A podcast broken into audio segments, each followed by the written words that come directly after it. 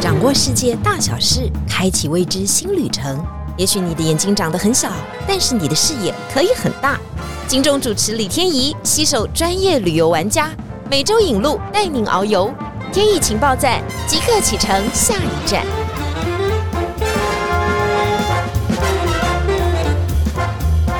情报站，你说赞不赞？今天我们又来了一个神秘嘉宾哦。上一次我们讲到了熊，他说他吃了熊，然后还说一般呢麋鹿比较好吃。到底熊好吃还是麋鹿好吃？这真的不是我们一般常人能够理解的。所以这一集呢，我们好好的来谈一下，到底是麋鹿还是驯鹿呢？那个脚都很大，大家一定都分不清楚吧？没关系，待会儿你就会理解了。我们再请到的是我们芬兰极地极光女王，她说她自己是冒险女王。我们欢迎于芬。大家好，我是于芬。于芬再跟我们说一下自己的经历好吗？我很喜欢旅行，那希望在每一次出团的时候，可以把自己在旅行获得的感动跟体验，真实的分享给大家。嗯，于芬看起来年纪轻轻，但是他说哈，他带团已经超过了八十团以上哦，走过的国家啊当然是无数啊，而且他以前呢有其他的技能，因为他做过了节目的编导，所以他对于画面的取得啊，还有 catch 到哪些应该注意的画面，非常非常厉害哦。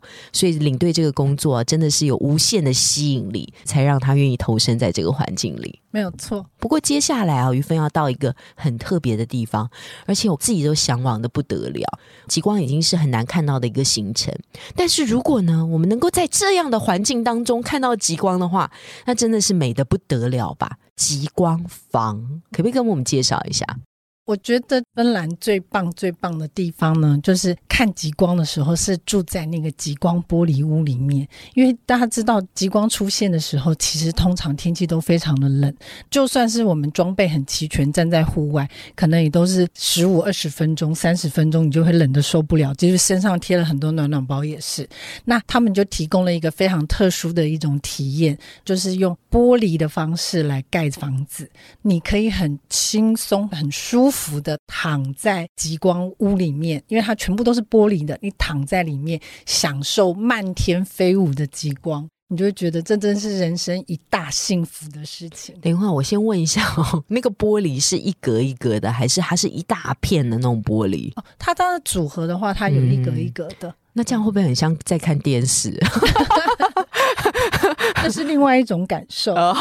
但是极光就是这么的近。对啊，你就在极光房里面就可以感受到，它大概是从什么时候开始新建极光房？我自己知道的时候是二零一二年的时候，它就已经有第一家极光屋出现。那是芬兰人去盖的吗？芬兰人，对，那时候只有一间，但是现在在芬兰，它是全世界密度最高的玻璃极光屋的国家，等于是你在不同的据点，你都可以享受到在玻璃极光屋里面看极光。所以它那个极光屋盖的是在沿着一个纬度。线吗？还是在哪一个地区？你会有好多这样子散布的极光屋？应该是说我们在那个极圈线以内都是很容易看到极光的，所以极光屋它会放在离群所居偏僻的地方，因为这样子你才没有光害。嗯，所以光害越少，你越容易看得清楚极光。常常你就会在森林里面有一块空地，看到一个一个玻璃的穹顶，玻璃的穹顶。所以各位露营算什么呢？露营不过抬头就看到一些星星而已，人家。他这个真的很厉害啊！人家躺在那里是可以看到极光的。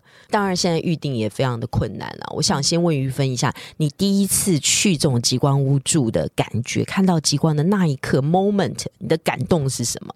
我第一次在极光屋里面看到的时候，我是会非常疯狂的。我那时候因为也是带团，我真的就是衣服都来不及穿，羽绒衣一套上就马上冲出来，然后拼命的敲打每一个团员的房间的门，把大家都叫起来，然后隔天又得到“ 疯狂亚洲人”的称号。你是说那个极光屋的那个业者叫你“疯狂亚洲人”？对对对。那大家都有起来看到极光吗？还是有一些懒散的客人，还是觉得说哦就这样了？没有没有，因为我觉得真的第一次看到极光的时候，你真的会兴奋的不得了，你是没有办法好好的躺在床上，你会迫不及待的想要跟他完全没有距离的接触，所以那时候大家都会冲出来一起看极光。所以参加极光行程有一个东西是绝对不能吃的，因为我带那么多团，只有两个客人没有看到，因为他们太冷了，睡不好，所以他们吃安眠药。哦吃安眠药，然后那一天的疯狂的敲打的时候，他们都没有醒。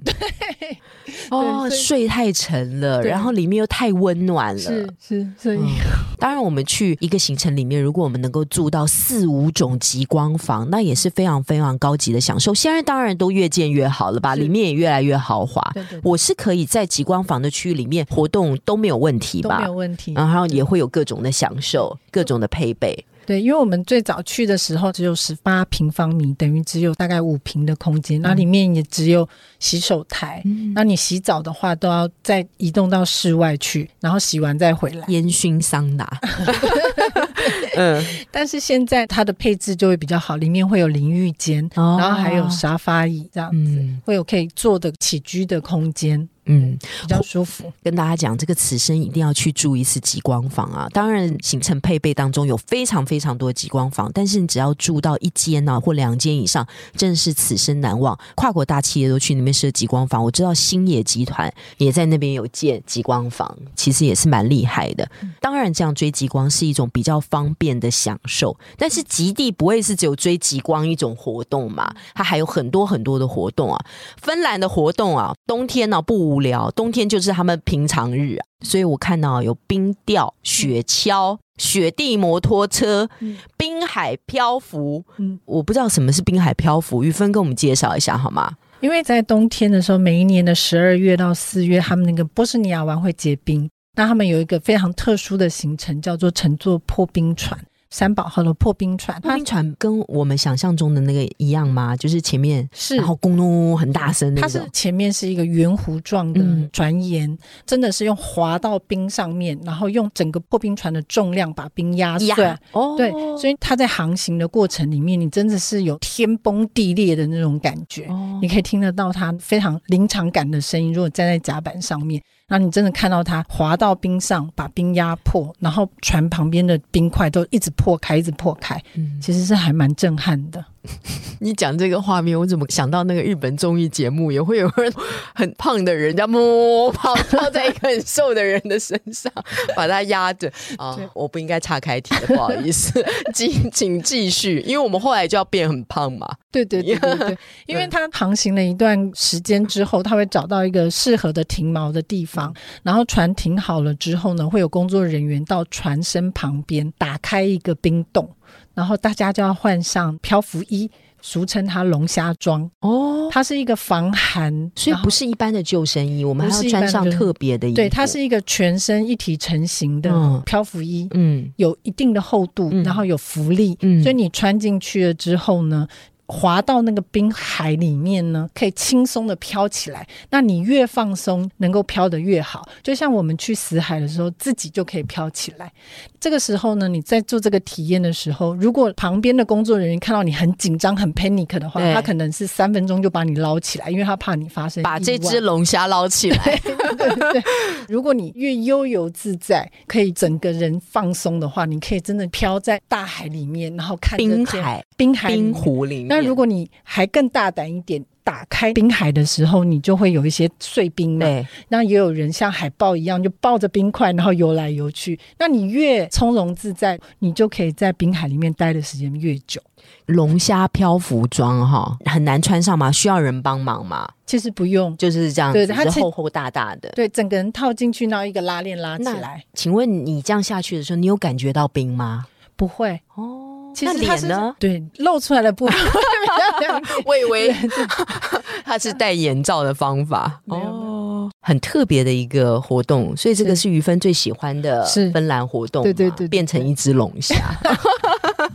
所以大家下去的时候一定要去体验啊！其实最壮观的应该还是破冰的感觉，是对不对一定是让你此生难忘。因为芬兰的冰也是相当的惊人，嗯它是开到海里面还是开到海里面，所以它并不是开到湖里面，不对不对？是真的是沿着波斯尼亚湾航线。嗯真的是觉得自己在电影场景里面。而且你滨海漂浮之后，被捞上岸之后，你如果真的是走在那个冰原上面，真的是一望无际的冰原哦，都是冰原。对这个行程看起来真的让人觉得好羡慕哦。当然，捞上来的可能不是只有我们嘛，哈，龙虾庄真正捞起来的还有帝王蟹。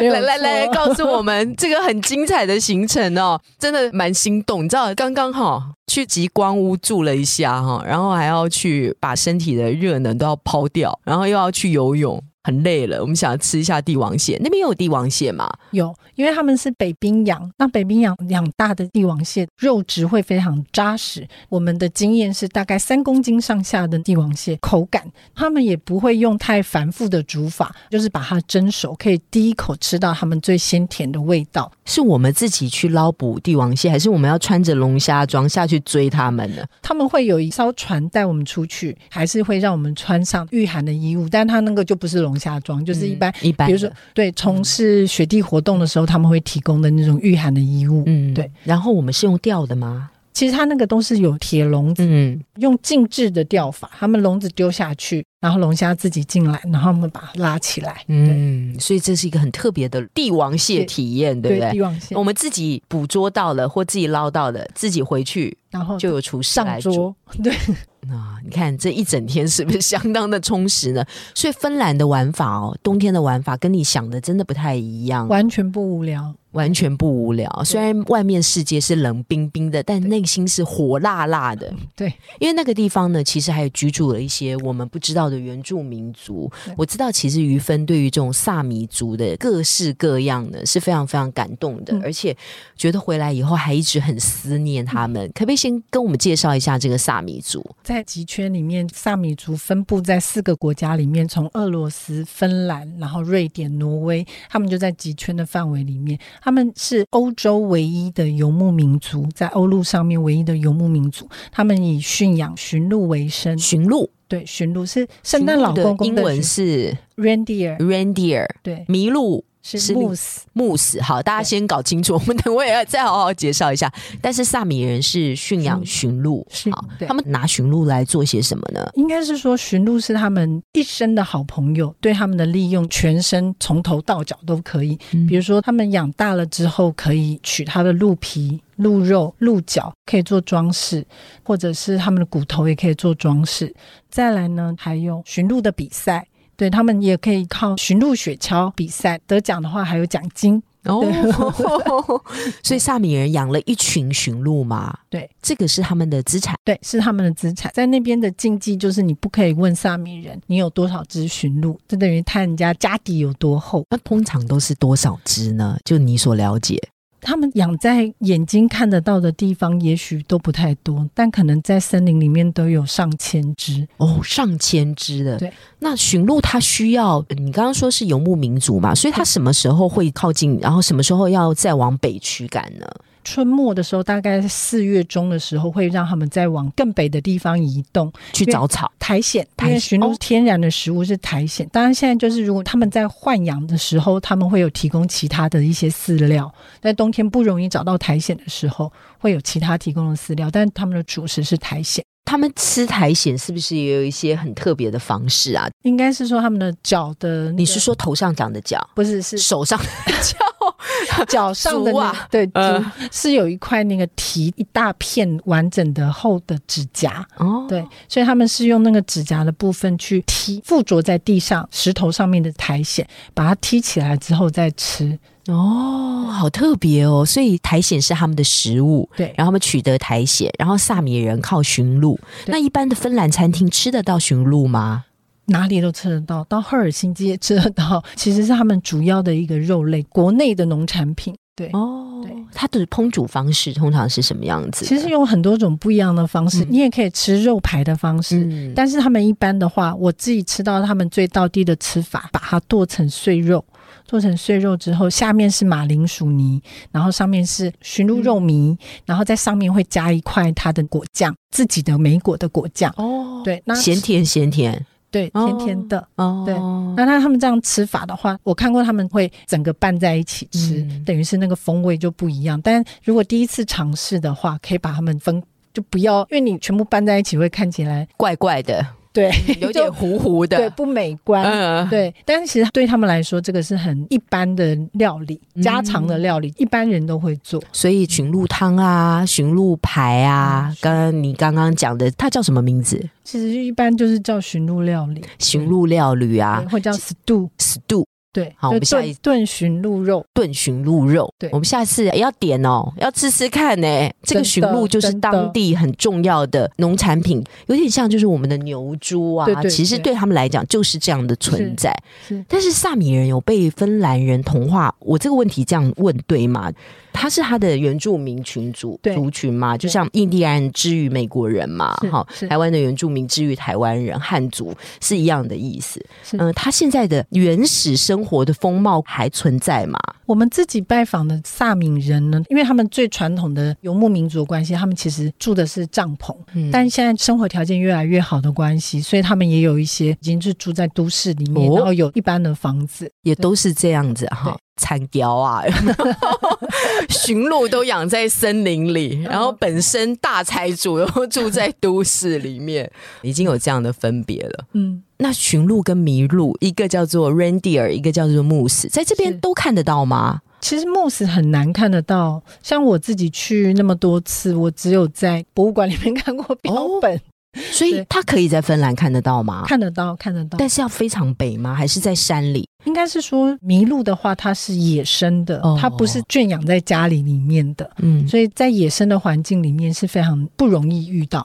除非真的就是去做深度的 safari 才有可能。追寻麋鹿之旅，麋鹿长相跟驯鹿的体型就完全不一样哈不一样就是圣诞老公公拉雪橇的那个是驯鹿吗？是驯鹿，但是我们现在讲的是那种脚很大的，对不对？麋鹿很然后头很重的那一种。对，嗯，那叫麋鹿。很像在精灵国度里面看到的那一种，那它体型也很高大，很，大，比人还要高，大概会有两米。对，差不多。哇为什么我对这个真的非常好奇哦？我有个好朋友哦，他说他有一次去大兴安岭哦，大兴安岭就中国的北方嘛，哈，大家知道大兴安岭啊或小兴安岭那个地方森林很多，其实我们一般人是很难靠近的。但是他有一天就想要在那边自己去独居，我不知道他哪里来的胆，他就住在房子里面。结果他说他第二天就对外面的吵声，大概清晨五点多就吵醒了。他走出去一看哦，所有大兴安岭你看到的地方都占了麋鹿。他说那个脚之大哦，就像他到了一个神奇的国度一样哦，全部都野生的嘛。对他可能就是在那个清晨，maybe 旁边有个湖，或他要来进行猎食，或者是他来吃什么东西。他就全部都群聚，然后一大堆。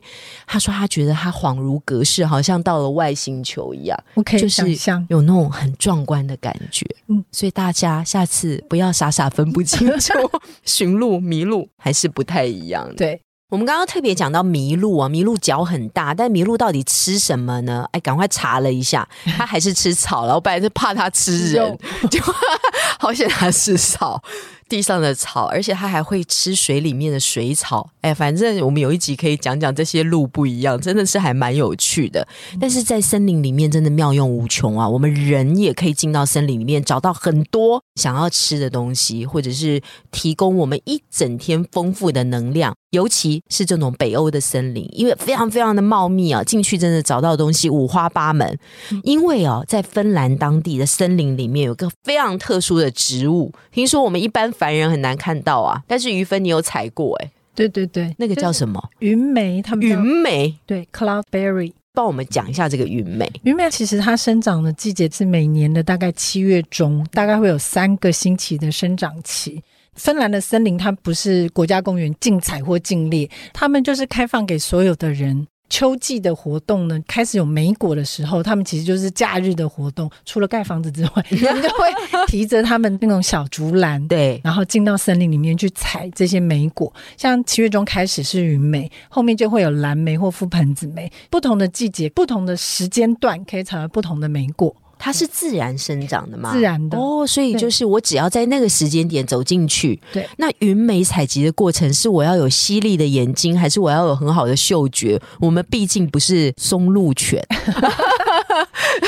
云梅的数量比较少一点，而且它的营养价值比较高，物以稀为贵嘛，所以他们一般来说，真的找得到云梅的人呢，他们不会告诉你云梅在哪里，哦就跟松露一样，他们找到的就是自己的。但是嗯它采集起来的话呢，数量上面也比较少一点，不像梅果那么多，因为它是一株就只有一个果。哦一株只有一个果，像蓝莓的话，它是一丛上面有非常非常非常多的小果，哦，对，所以在数量上面比较珍惜一点。云莓是什么颜色的？橘红色的，那它是长在地上的草吗？还是哦结在有一点高度，有一点高度？对对对所以说我们不好找，但是找到它就是咕咕那一颗。那 应该是说它还是会有一个生长的区域，不会说只有一朵、嗯一次找到一朵嗯嗯这样子。啊，吃起来的感觉是什么？它不是真的很甜，它是比较带一点酸味的莓果。那所以芬兰人也认为它是个好东西嘛？对对对对对，在市场上面也可以买到它。像我就买过果酱，那他们也有做成蒸馏酒，对，嗯那水果酒，嗯对，也会有云梅水果酒。对对对这应该只有在芬兰，就是北欧这种森林里面才能够找得到的植物嘛。对对对。那我们常常说啊，这个森林里面它就是天然的农场，里面还可以找到什么、啊？像我们也去做过采菇，嗯各式各样的菇，但是因为我们不认得那些菇，它里面的菇菇的种类非常非常非常多会多不，会毒啊？有吧吧？但因为我们去采的时候呢，其实我们也是跟着萨米人家去的，那他们会先告诉你说哪一些可以采，哪一些不可以采。嗯然后会先让你有一个指南，对、嗯采集的指南。那真的采回来了之后呢，在开始烹饪之前，他也会再做一次分类，所以其实不会吃到这种有毒的菇菇。嗯，所以菇在森林里面也常常可以看得到。是然后呢，再采回来以后，再炖着去鹿肉肉一起吃，这是多么好的 人间享受啊！是所以住在那边的圣诞老公公应该很幸福啊，没有错，因为都可以吃这些东西。对对对天然又营养。我们终于讲了这么久以后，要讲到正题啊！芬兰是不是真的有圣诞老公公？真的有，我有抱过它。对，但是你知道，他可能是一万人里面的一个，因为很多人都是吧。你一定要相信啊，这就是我们哦可以永远保持赤子之心的一个来源。好啦，我们要去哪里才能看到最正统的圣诞老公公因？为其实我们有圣诞老人村，圣诞老人村它在罗瓦涅米这个城市是一个官方认证的圣诞老人。罗瓦涅米这个城市呢，就跨在北极线，北极圈线就正好跨在那个城市里面，所以呢，在那边遇到的圣诞老人就是官方认证的。当然，他最厉害的时间应该就是每一年的十二月二十四号、二十五号这段时间，就是最忙。请问他有排版吗？因为圣诞老公公绝对不会只有一个吧？你不能让远道而来的人觉得可惜啊或失望啊。啊对，但我有我自己的，所以我不用跟别人排队。哇，你这句话讲的好暧昧哦，所以他明年就可以来到台湾吗？那圣诞老人其实会有固定开放的时间。我认识的圣诞老公公他会讲中文，对我抱过的那个圣诞老公他会讲中文，他会跟我们说你好。哦，所以他就会出现。对对，好啦，我们必须告诉大家，确实有好几位圣诞老公公 在这个村里面，也确实呈现排班，但是他们呢 心中保持的所有要赋予大家善念的心啊、喜乐的心啊是一样的。对。那我们最喜欢在那边做什么活动呢？如果想要跟圣诞老公公有一样的体验的话，可以来做驯鹿雪橇，因为驯鹿雪橇也是圣诞老公公的交通工具嘛，我们可以体验一下圣诞老公公的交通工具，做驯鹿雪橇。驯鹿雪橇，但是刚刚现场观众有人说驯鹿雪橇太慢了，就没有刺激感。我是不是还有其他的选项？对，还有另外一个选项呢是哈士奇的雪橇。因为驯鹿像我们一般安排的话是做一只驯鹿拉两个人，对，那也有比较大型，可以站着吗？东西 没有，坐 坐坐着比较安全。我想说它比较慢吧，但是因为它很慢的关系，所以乘坐的时过瘾。对不过瘾。如果想要有点速度感、嗯贴背感的话呢，就要做哈士奇雪橇。哈士奇哈士是怎么拉法？大概是六到八只哈士奇，哦然后拉两个人，因为它是狂奔的那种速哦度，会有那个雪花飞溅起来的。你坐在哈士奇拉的那个雪橇里面，可以一直看到雪花飞推荐的感觉。我们一开始应该要先讲这个，我们会有整个雪在旁边飞的感觉，是不对是？对对对，啊，你能想象那个场景吗？圣诞老公公坐在哈士奇雪橇上，要赶着送信啊，或赶着送礼物。小朋友可能会比较快收到圣诞礼物。对，不能让小朋友失望啊！下一次呢，大家到圣诞老公公的地方，不要忘记啊，寄一张明信片给自己啊，不管他是什么时候收到，上面都会有圣诞老人村的戳记，它没有错对大家来讲都是一个毕生难忘的体验啊。没错，今天的芬兰非常非常的有意思啊！我们今天讲了很多啊，也讲了极地的屋，到最后呢，我们讲了麋鹿跟驯鹿，还有特殊的雪梅，甚至还见识到了一下圣诞老公公。不过最后最后最后呢，我们还是必须要彰显一下芬兰的精神。就叫做 C 组的精神，就是要展现自我、创新，永远都不怕难。就像芬兰 Nokia 被打倒以后，依旧现在活得很好嘛。没有错对不对。？所以我们永远都要学习芬兰精神，嗯跟于飞一起来大喊西蜀习俗，西蜀 精神。好，谢谢大家收听今天的芬兰特辑《天意情报站》，你说赞不赞？谢谢大家，拜拜